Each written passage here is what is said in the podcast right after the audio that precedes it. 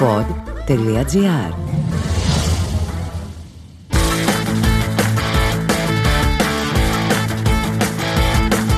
Αυτή είναι η σειρά podcast Ιστορίες Ράλι Ακρόπολης. Μέσα από την πλατφόρμα του pod.gr θα ανοίξουμε μια σειρά επεισοδίων με στόχο να αναδείξουμε κάποιες από τις άγνωστες πτυχές του Ράλι Ακρόπολης που φέτος συμπληρώνει 69 χρόνια παρουσίας στη διεθνή αθλητική σκηνή. Ιστορίες όπως τις έζησαν οι πρωταγωνιστές του αγώνα αλλά και όπως τις ζουν οι φίλοι και φυσικά οι διοργανωτές του.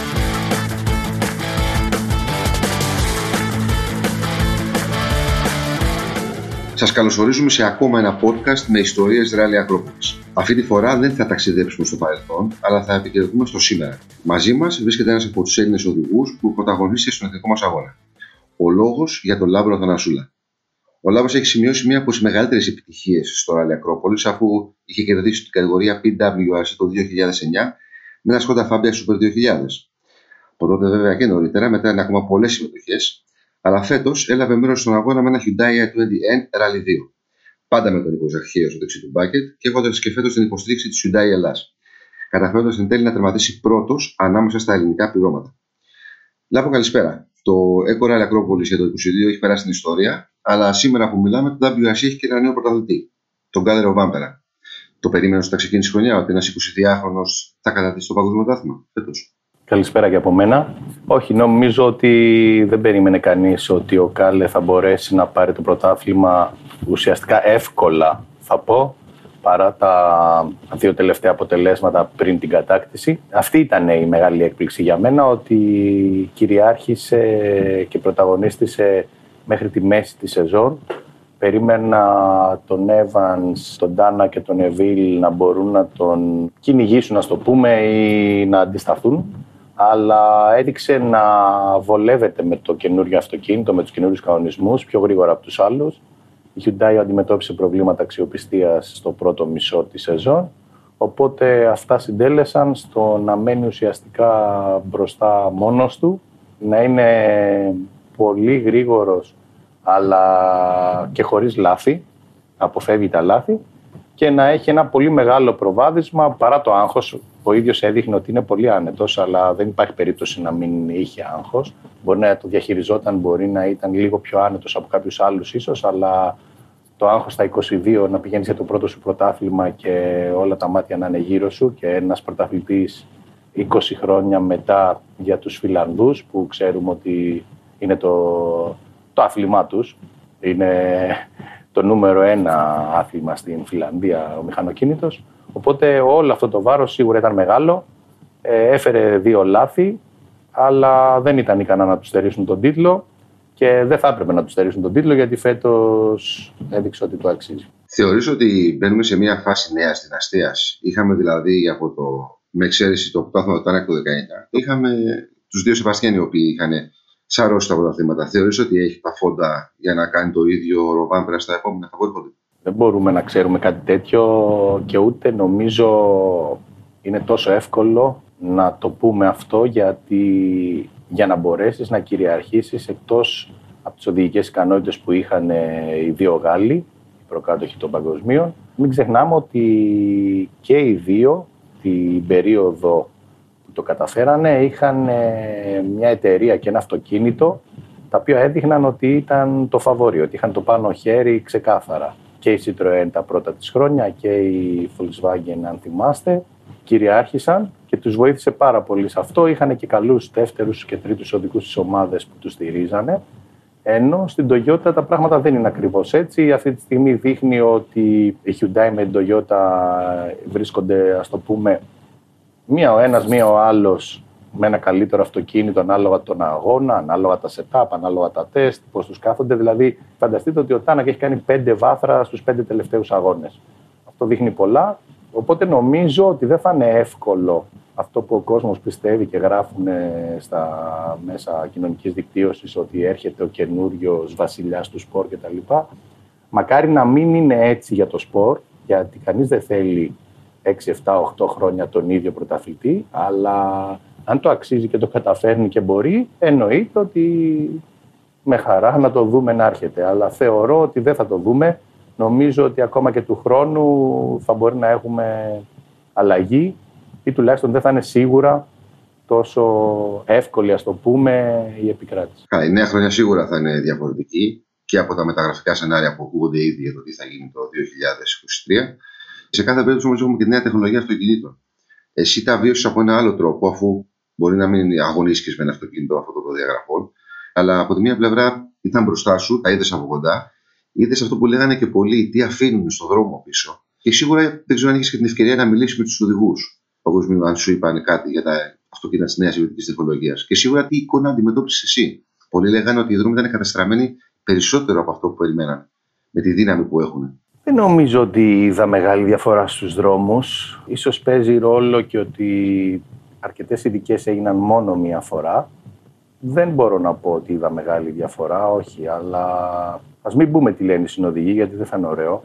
Δεν τους αρέσουν καθόλου αυτά τα αυτοκίνητα από θέμα χώρου και θερμοκρασιών. Ειδικά όποιος είναι πάνω από 1,75-1,80 συνοδηγός έχει πολύ μεγάλο πρόβλημα. Μην φτάσουμε στον Πολ Νέιγκλ, ο οποίος δήλωσε ότι θα σταματήσει από τον επόμενο αγώνα και μετά, γιατί φανταστείτε ότι διοργανώνοντας τα τεστ της M-Sport πριν τον αγώνα, στην Ακρόπολης εδώ στην Κορινθία, φανταστείτε ότι δεν είχε έρθει καν στο τεστ, γιατί λέει ότι δεν χωράει μέσα και δεν μπορεί με αυτή τη ζέστη και τα πόδια του να καίγονται και να τα έχει τα πόδια του ουσιαστικά αγκαλιά, γιατί είναι αρκετά ψηλός, είναι κοντά στο 1,90 και τα γόνατά του φτάνουν, ας το πούμε, σχεδόν στο στήθος του για να χωρέσει επειδή μπήκα συνοδηγό σε ένα τέτοιο αυτοκίνητο και έκανα μια βόλτα, πράγματι είναι εντυπωσιακά σαν ισχύ, είναι εντυπωσιακά οι αναρτήσεις του, όλα αυτά είναι πάρα πολύ γρήγορα, πολύ νευρικά θα έλεγα, δηλαδή με το ηλεκτροκίνητο μοτέρ, με την ηλεκτρική δύναμη, ε, νιώθεις ένα νεύρο, μια κλωτσιά που λέμε, απότομα, ειδικά σε μικρές ταχύτητες, πρώτη, Δευτέρα, Τρίτη. Αλλά πραγματικά στο συνοδηγό δεν μ' άρεσε που κάθισα. Είναι νομίζω κάτι που πρέπει άμεσα να αλλάξει. Γιατί μην ξεχνάμε ότι ωραία η ταχύτητα, ωραίο αυτό που βλέπει ο κόσμος έξω, αλλά θα πρέπει το πλήρωμα να νιώθει καλά μέσα στο αγωνιστικό και να μην φτάσουμε σε σημείο να αλλάζουμε συνοδηγούς για να βρίσκουμε κάποιους οι οποίοι είναι μικροκαμωμένοι για να χωρέσουν και να μπορούν να νιώθουν καλά. Νομίζω ότι θα έπρεπε να μπορεί ένας άνθρωπος σαν 85-90 να χωρέσει. Το καταλαβαίνεις και εσύ πολύ καλά, νομίζω. και να δούνε αν μπορεί να γίνει κάτι ακόμα και με τη ζέστη που υπάρχει μέσα σε αυτά τα αυτοκίνητα. Εγώ οι συνοδείες που έκανα ήταν με 24 νομίζω βαθμούς εξωτερική θερμοκρασία γιατί ήμασταν σε ψηλό υψόμετρο. Αλλά παρόλα αυτά μπορεί να έχει 60 βαθμούς μέσα το αυτοκίνητο εκείνη την ώρα. Ήταν πραγματικά πάρα πολύ δύσκολο. Μα αν δεν κάνω λάθος, σε διακόπτω, έχουν αναφέρει ότι σε όλες τις αγώνε των συντελεγών έχουν λιώσει κάποιους αγώνες. Αυτό ακριβώς λέω. Επειδή είναι έτσι η τοποθέτηση του κινητήρα στον χώρο μπροστά που η τουρμπίνα και η εξαγωγή της εξάτμισης μαζί περνάνε ακριβώς μπροστά από τα πόδια του συνοδηγού. Είναι πάρα πολύ κοντά στο συνοδηγό, στα πόδια του, γι' αυτό και είναι περιορισμένος ο χώρος. Ας το πούμε ο καθρέφτης του αυτοκινήτου, αν καταλαβαίνουμε τι λέμε. Είναι αυτό το σίδερο που χωρίζει το χώρο του cockpit με το χώρο του κινητήρα. Αυτός ο καθρέφτης λοιπόν είναι ουσιαστικά το σημείο που ακουμπάει τα πόδια του συνοδηγός και τα έχει και πολύ λυγισμένα. Οπότε, όπως καταλαβαίνετε, είναι υποχρεωμένος να τα πηγαίνει εκεί τεντωμένα και λιώνανε τα παπούτσια τους. Δηλαδή, δεν νομίζω ότι αυτό το πράγμα είναι ωραίο. Είμαι σίγουρος ότι το ξέρουν γιατί έχουν γκρινιάξει πάρα πολύ και ανοιχτά το έχουν πει όλοι οι συνοδηγοί. Θεωρώ ότι θα λυθεί για να μπορέσουν να ευχαριστεί το πλήρωμα και να μην έχουμε, ελπίζω να μην δούμε στον Μπριν κάποιον συνοδηγό 1,65 ξέρω εγώ για να χωράει. Δηλαδή θα είναι πολύ άσχημο αυτό να έφυγε ο Πολ Νάγκλ για τέτοιο λόγο και να μπει κάποιος συνοδηγός πιο μικροκαμωμένος για να νιώθει πιο άνετα. Δεν θα είναι ωραίο. Ε, οι οδηγοί από την πλευρά τους, ε, τι σου είπαν σε σχέση με την τελευταία γενιά από το 17 και έπειτα, που αρκετοί θεωρούσαν ότι ήταν και ταχύτερη που έχει παρουσιαστεί Όχι, αυτό μέχρι σήμερα στο Σίγουρα από πλευρά κινητήρα και υποδύναμη είναι σίγουρα πιο γρήγορα τα αυτοκίνητα.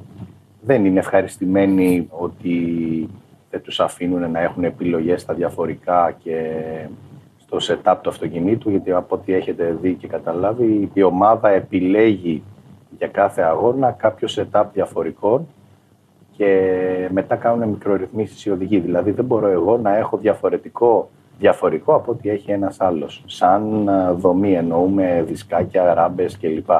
Δεν υπάρχουν ηλεκτρονικά διαφορικά, είναι όλα μηχανικά αυτό ήταν που γκρινιάζανε και όχι τόσο τα υπόλοιπα. Και σίγουρα το βάρος, το οποίο βάρος και αγώνες δεν πάνε μαζί. Θεωρώ και εγώ ότι το να κουβαλάς κάποια 90-100 κιλά περίπου έξτρα, ειδικά πίσω εκεί στο χώρο της ρεζέρβας, δεν είναι ό,τι καλύτερο για ένα αγωνιστικό αυτοκίνητο.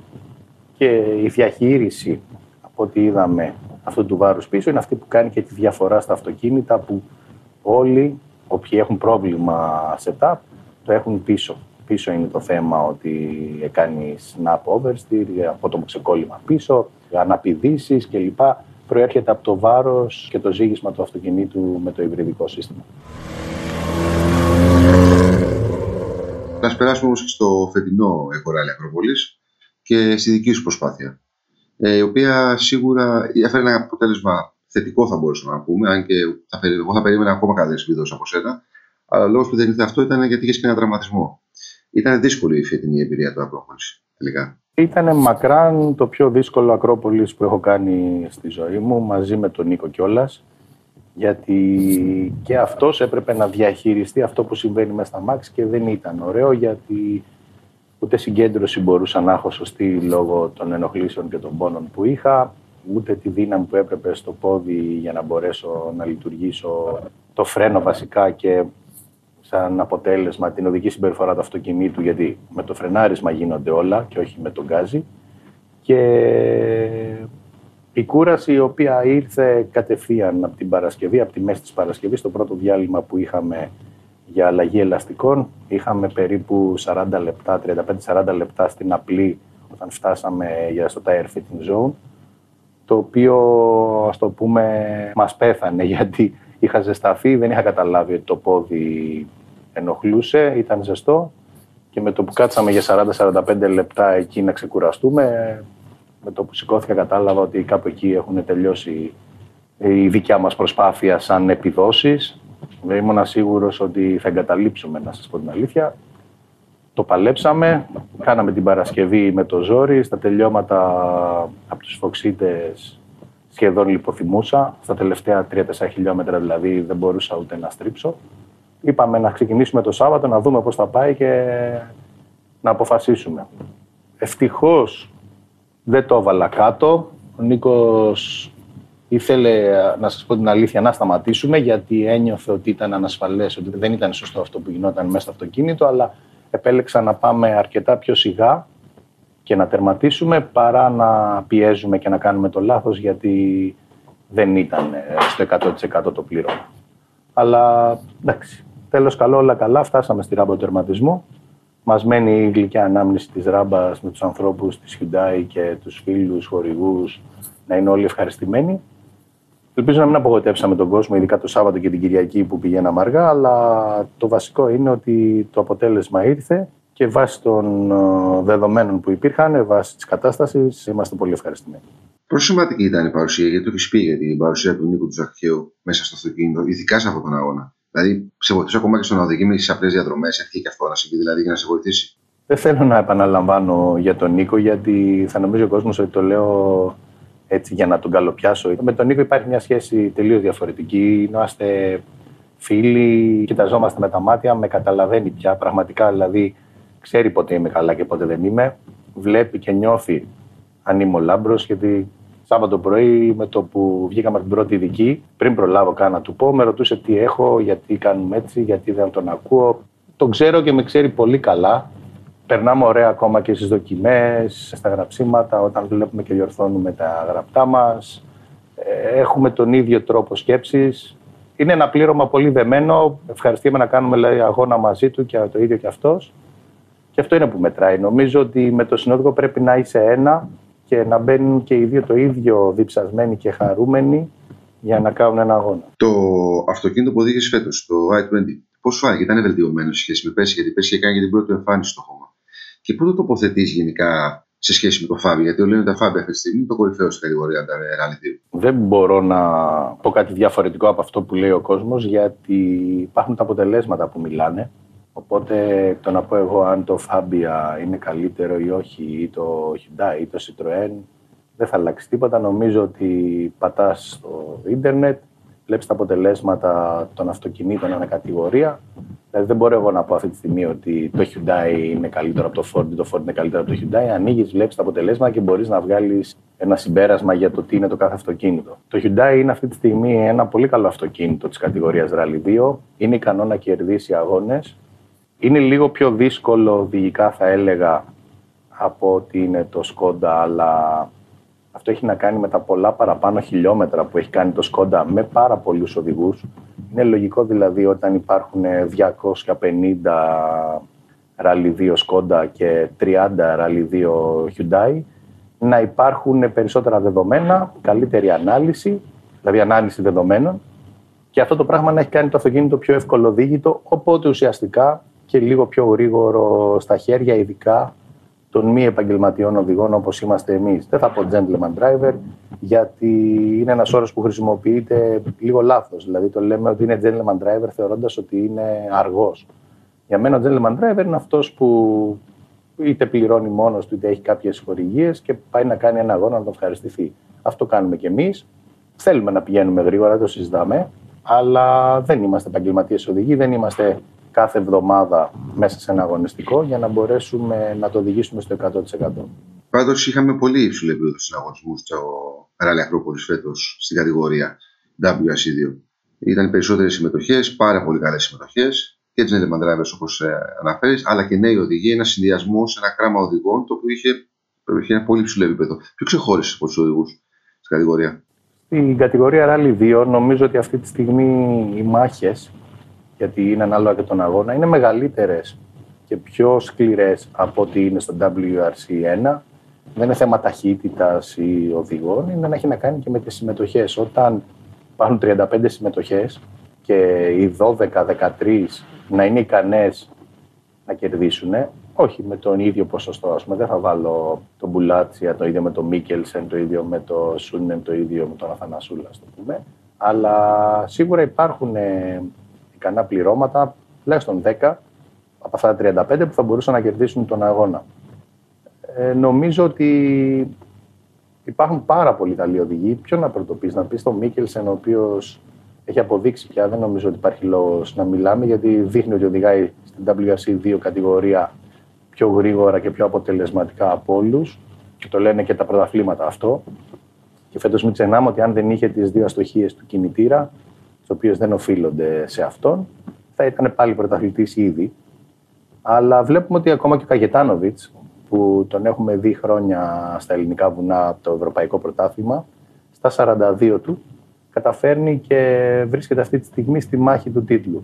Ναι, μεν αποφεύγοντας κάποιους αγώνες και πηγαίνοντας στα μακρινά ράλι για να έχει πιο εύκολα αποτελέσματα, αλλά δεν κάνει κάτι παράνομο. Θεωρώ ότι το διζαβαντάζ των 42 και του μπάτζετ σε σχέση με το Μίκελ, να το πούμε, από τη στιγμή που του δίνει τη δυνατότητα, ο άνθρωπος του κατηγορούν γι' αυτό.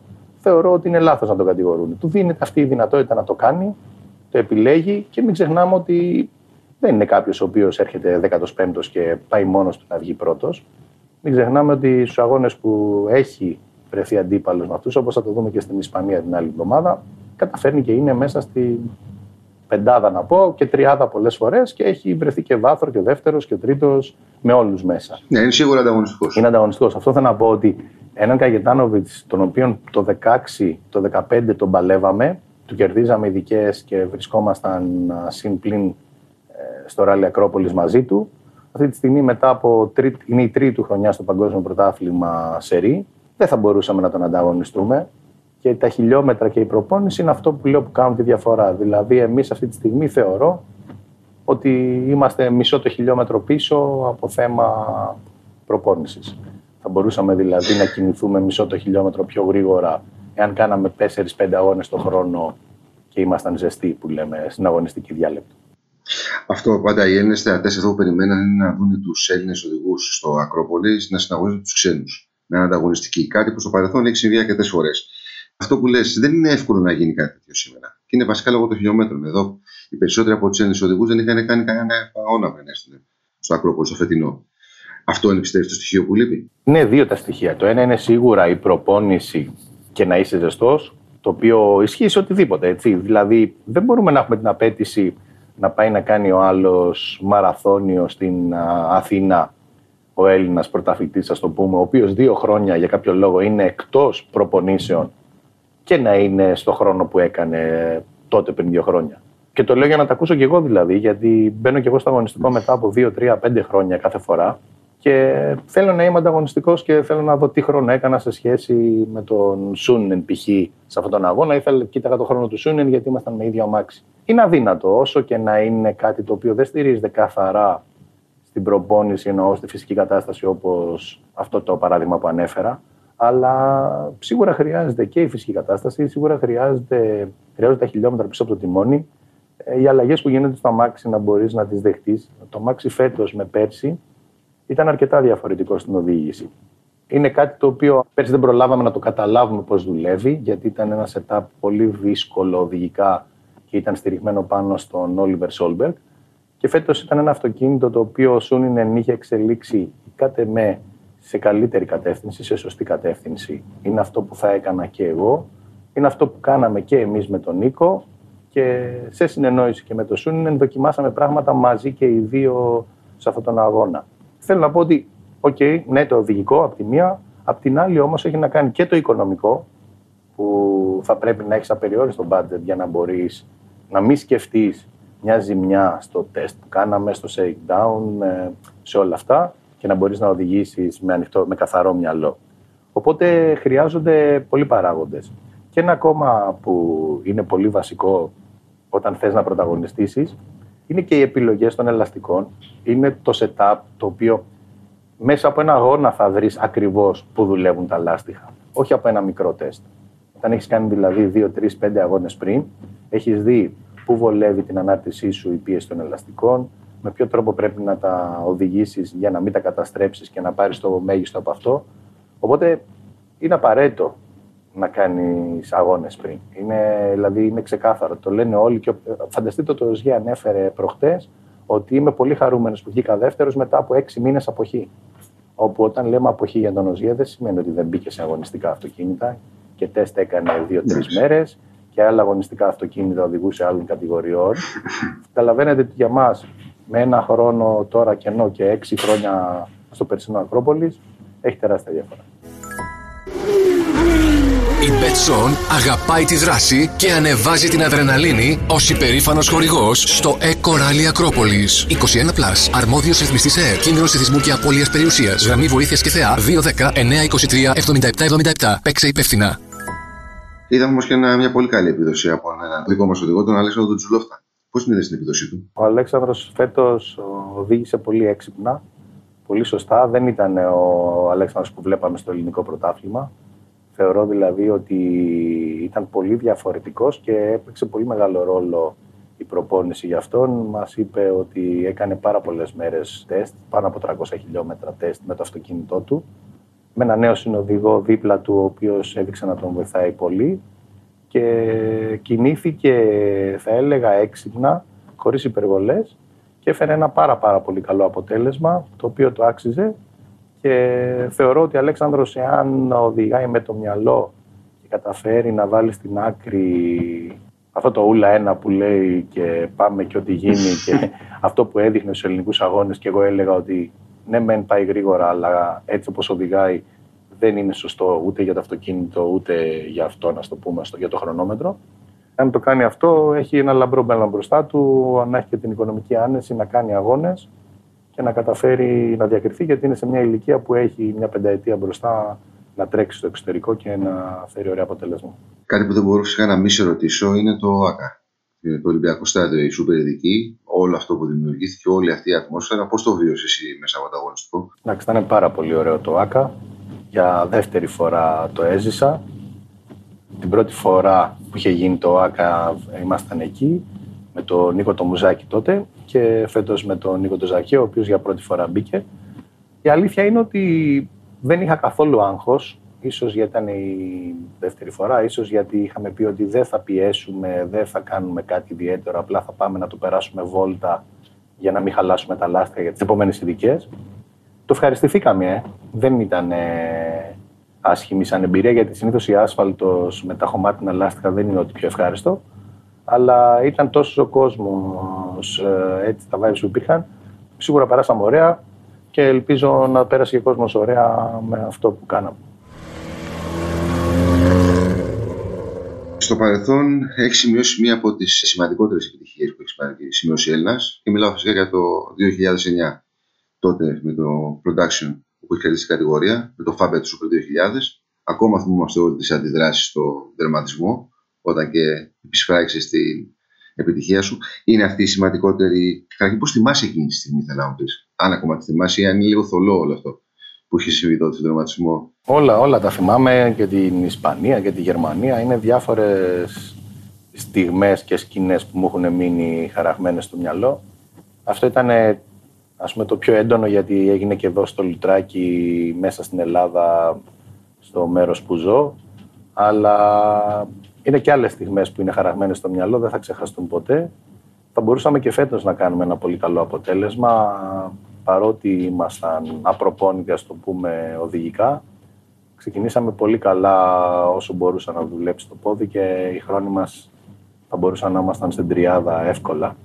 Αλλά εύκολα, εννοώντα θα μπορούσαμε να παλέψουμε για την τριάδα του WRC2 που θεωρώ είναι πιο δύσκολη τριάδα φέτος, τώρα πια, παρά η νίκη το 2009. Είναι πολλοί παράγοντες, δηλαδή εγώ ήμουν τότε πιο ζεστός, το αυτοκίνητο που είχα ήταν ό,τι καλύτερο υπήρχε τότε, οπότε ήταν πιο εύκολη η επικράτηση τότε από ότι είναι τώρα, ας το πούμε, ένα βάθος. Έχει σημειώσει και ένα βάθος στο Ακρόπολης σε επίπεδο ευρωπαϊκού πρωταθλήματο, το οποίο μάλιστα είχε και τότε είχε ανταγωνισμό. Ακόμα δηλαδή εξακολουθεί να πιστεύεις ότι αυτό το βάθος στο WRC2 φέτος πέσει αυτά τα χρόνια θα ήταν πιο σημαντικό. Σίγουρα, σίγουρα. Δεν έχει καμία σχέση. Τότε στο Ευρωπαϊκό Ακρόπολη, ας το πούμε, τρέχανε 4-5 γρήγορα πληρώματα και καταφέρναμε να βρισκόμαστε στο βάθρο. Οπότε δεν είναι κάτι εντυπωσιακό. Φέτος έπρεπε, εγώ δεν λέω 35, γιατί εντάξει 35 ήταν, αλλά θεωρούσα και σαν χρόνους και ανταγωνιστική και γρήγορη οδήγηση υπήρχαν περίπου 10 με 11 πληρώματα που θεωρώ εγώ πάρα πολύ γρήγορα. Άρα χρόνοι μέσα στην πεντάδα αυτών των 10 για μένα είναι πιο σημαντικοί και σίγουρα πάνε πιο γρήγορα νομίζω από ό,τι πηγαίναν τότε. Ή εμείς πάμε πια πιο αργά, δεν ξέρω μπορεί να γεράσαμε. αλλά θεωρώ ότι βλέπω πολλούς οδηγούς, έχει καλύτερους οδηγούς. Δεν είχαμε ποτέ στο Ευρωπαϊκό Πρωτάθλημα κάποιον οδηγό όπως είναι ο Μίκελσεν, ο Σούνινεν, ε, οδηγοί οι οποίοι έχουν μπει σε WRC και έχουν δείξει ότι μπορούν να κερδίσουν και αγώνες WRC. Νομίζω ότι αυτό το ότι καταφέρνουμε εμείς σε κάποιες ειδικές με το Σούνινεν να είμαστε, ξέρω εγώ, μισό το χιλιόμετρο πίσω του, θεωρώ ότι για μένα είναι η πιο μεγάλη επιτυχία παρά να κερδίσω μια ειδική στο Ευρωπαϊκό Πρωτάθλημα τότε. Ναι. Μια που μιλάς για οδηγούς και αυτά ε, και είπες και για νέους οδηγούς που έρχονται και στο WS2. Στη χώρα μας βλέπεις εσύ νέους οδηγούς να έρχονται, υπάρχουν οι οδηγοί που έρχονται και θα έχουν να πάνε, ας πούμε, να δείξει από σένα και από τους οδηγούς της ηλικίας σου. Και να έρχονται, πού θα φτάσουν να τρέξουν αφού δεν έχουμε αγώνες; Θέλω να πω ότι αυτή τη στιγμή το μότορ στην Ελλάδα δεν υπάρχει σε καμία μορφή. Βλέπουμε ότι παντού φθήνει και στα ράλι και στους περισσότερους αγώνες έχει σταματήσει, δεν γίνονται καν αγώνες. Ας ελπίσουμε τώρα με το Ακρόπολης και με την υποστήριξη Ελλήνων οδηγών από χορηγούς και από εταιρείες εισαγωγής αυτοκινήτων να βρούμε νέους οδηγούς, να μπορέσουν να τους βάλουμε στους αγώνες και να έχουμε ένα πιτσιρικά θα έλεγα εγώ, 20-22 ετών, που να μπορέσει να έχει μπροστά του χρόνια και υποστήριξη για να μπορέσει να κάνει κάτι στο εξωτερικό. Εντάξει, είναι μια αντίστοιχη πορεία που έχεις και εσύ, δηλαδή ξεκινώντας μέσα από ένα διαγωνισμό, όπω ήταν τεσσάρων τροχών, στο γίνε πρωταθλητής, με το Fiesta και το Sporting Trophy που έκανες στο εξωτερικό και τη συνεχεία τους αγώνες. Κάτι τέτοιο. Ναι, τα μας, εγώ είχα την, την τύχη να κερδίσω αυτό το διαγωνισμό και να καταφέρω να βρεθώ μέσα στο ελληνικό πρωτάθλημα τότε, το οποίο ήταν πάρα πολύ ανταγωνιστικό στο Γιάρης, γιατί η Α5 κατηγορία ήταν ουσιαστικά σαν Γιάρης κάπου τότε.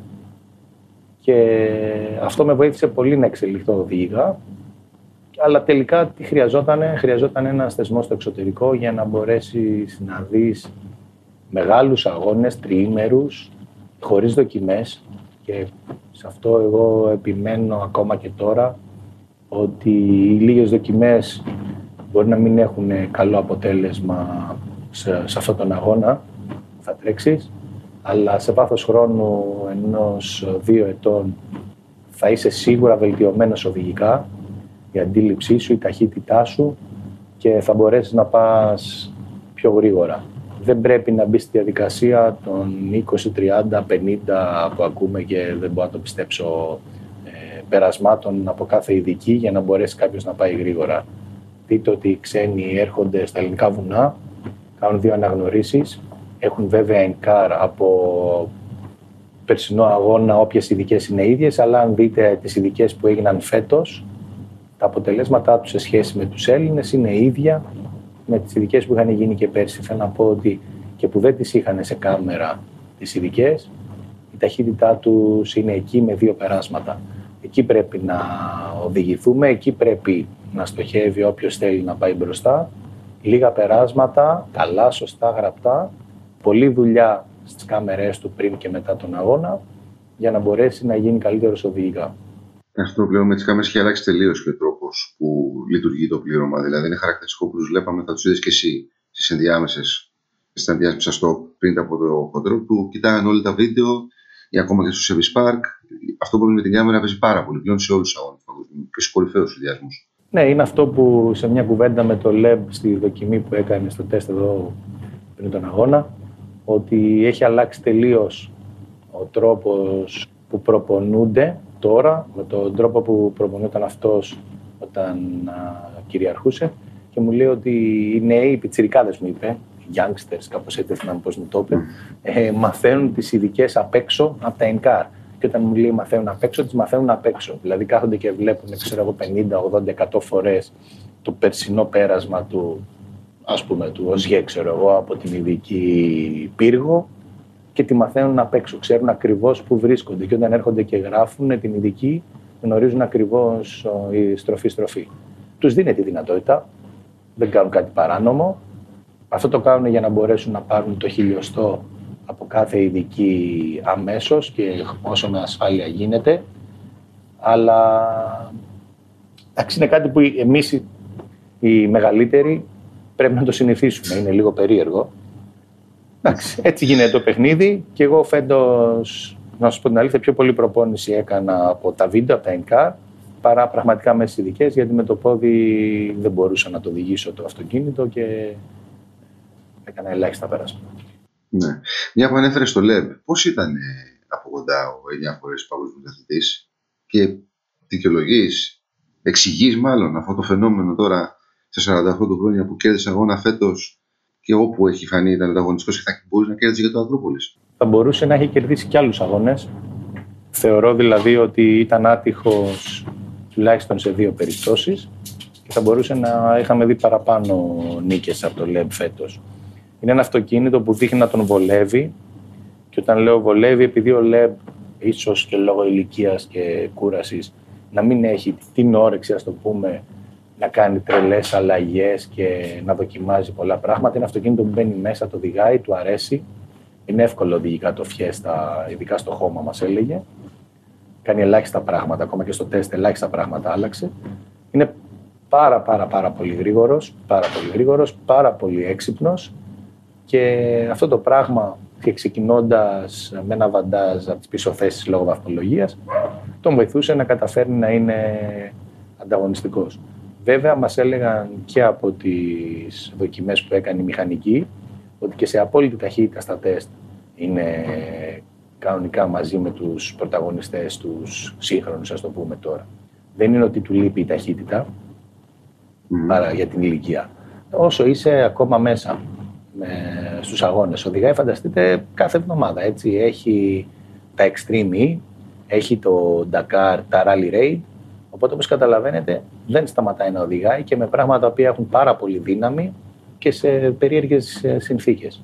Οπότε είναι αυτό που λέμε. Προπόνηση, καλή φυσική κατάσταση είναι σε άρεστη φυσική κατάσταση, εξακολουθεί να βρίσκεται και όρεξη ακόμα για να οδηγάει γρήγορα και να δείχνει ότι μπορεί να κερδίζει. Του αρέσει πολύ αυτό που κάνει, το αγαπάει και νομίζω ότι θα τον δούμε και του χρόνου. Από κοντά πώς είναι σαν άνθρωπος, πώς τον έζησες εσύ στις δοκιμές. Νομίζω ότι κάθε φορά που τον βλέπω είναι ακόμα πιο ωραίος, πιο χαλαρός. Την πρώτη φορά θυμάμαι τον είχα δει πριν πάνε πολλά χρόνια, πρέπει να ήταν το 2008 στο Λιτράκι. και κάπου ήμασταν σε ένα αυτοκίνητο μαζί για να πάμε για φαγητό. Δεν μίλαγε, δεν ε, άνοιγε το στόμα του, ήταν μαζί με τον άνθρωπο της Citroën, ο οποίος το κράταγε απομονωμένα, το πούμε. Και έχουμε φτάσει τώρα σε ένα σημείο να έρχεται να σου μιλάει μόνος του, να είναι άτομα που έχουν φτάσει στο χώρο του σέρβις για να τον δούνε και να πηγαίνει μόνος του να τους δίνει αυτόγραφα. Νομίζω ότι είναι πολύ πιο χαλαρός, πιο άνετος και διασκεδάζει ίσως τώρα πιο πολύ από ότι τότε που υπήρχε η πίεση και το άγχος του αποτελέσματος και της ομάδας. Του πρέπει που λέμε. Το 2023 το ακόμα σε γιορτάσει 70 χρόνια ζωής. Ε, καταρχήν, θα είσαι στη ράμπα της εκκίνησης, το θέλεις, το κυνηγάς, το πιστεύεις; Να είμαστε καλά, να έχουμε την υγεία μας. Δηλαδή, δεν θέλω να ξανακάνω ένα αγώνα ο οποίος να, να περιορίζομαι λόγω υγείας, γιατί ναι, μεν το ευχαριστήθηκα που τερμάτισα, ναι, μεν ήταν το αποτέλεσμα μια χαρά, ας το πούμε. Αλλά δεν σας κρύβω ότι εγώ ήθελα να συνεχίσω στο ρυθμό της Παρασκευής και να μπορέσω να μάχομαι με τους, αυτούς τους 10 του WRC2. Οπότε, αν η υγεία είναι σε καλή κατάσταση και το πόδι, το πρόβλημα που έχω, έχει εξαλειφθεί, θα θέλουμε να είμαστε πάλι με τον Νίκο στη ράμπα της εκκίνησης. Αν τώρα βρισκόσουν από τη μεριά του οργανωτή και με δεδομένα τώρα τα στοιχεία και την επιτυχία του αγώνα, σχεδιαστικά και το ΟΑΚΑ, πώς θα το φανταζόσουν τον αγώνα στα 70 του χρόνια έτσι για να έχει αυτή την εορταστική μορφή που λέμε; Τι ιδιαίτερο θα ήθελες να έχει; Σαν από τη μεριά του οργανωτή μιλάμε τώρα, αν ήσουν.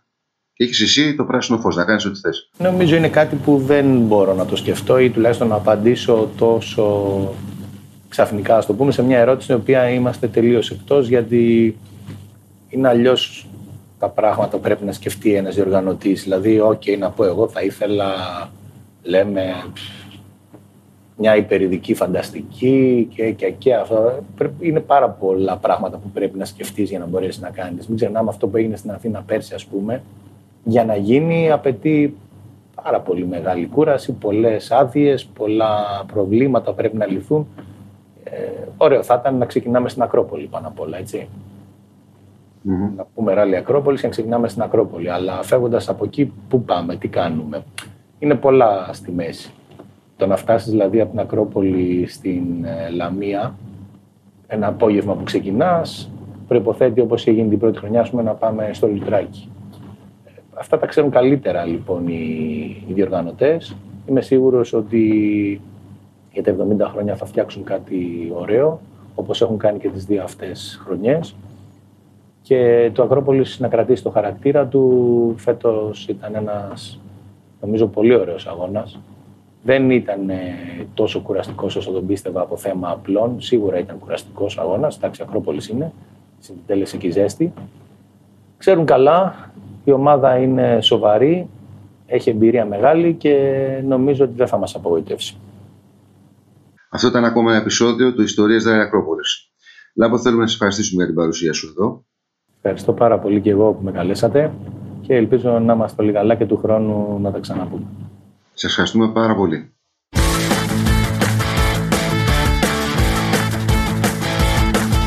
Ακούσατε το podcast Ιστορίας Ράλη Ακρόπολης, μια παραγωγή του pod.gr. Τα podcast Ιστορίες Ράλη Ακρόπολης που φιλοξενούνται στο pod.gr είναι μια προσφορά της Betson, χορηγού του Eco Rally Ακρόπολης.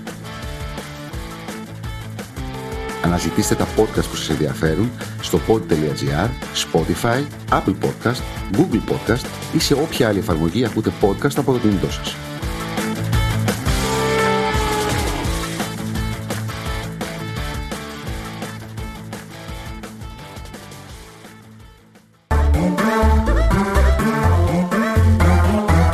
Pod.gr. Το καλό να ακούγεται.